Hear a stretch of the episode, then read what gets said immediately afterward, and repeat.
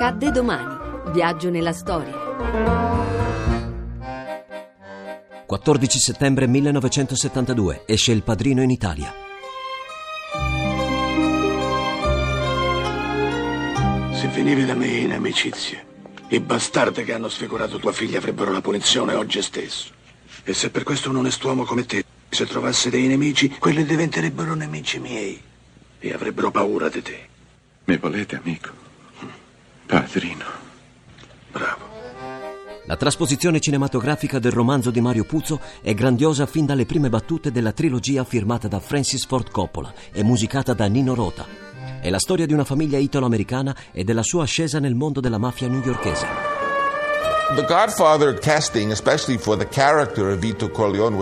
Il casting per il padrino fu particolarmente ostico, in particolare per quanto riguarda la scelta dell'attore che doveva impersonificare Don Vito Corleone.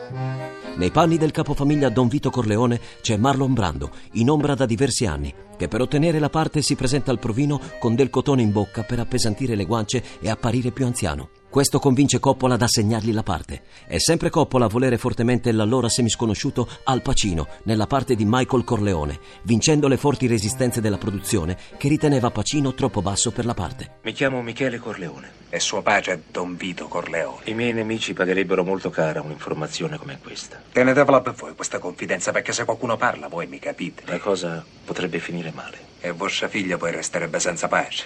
Invece di trovare un marito.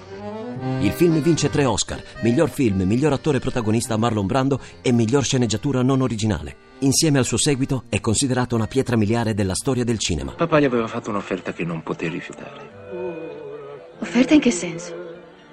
Luca gli puntò una pistola alla testa e mio padre disse che su quel documento ci sarebbe stata la sua firma oppure il suo cervello.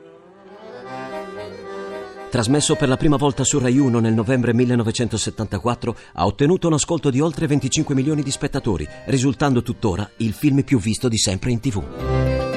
A domani da Daniele Monachella. In redazione Laura Nerozzi, le ricerche sono di Mimi Micocci, alla parte tecnica Antonello Piergentili, la regia è di Ludovico Suppa. Il podcast e lo streaming sono su radio1.rai.it.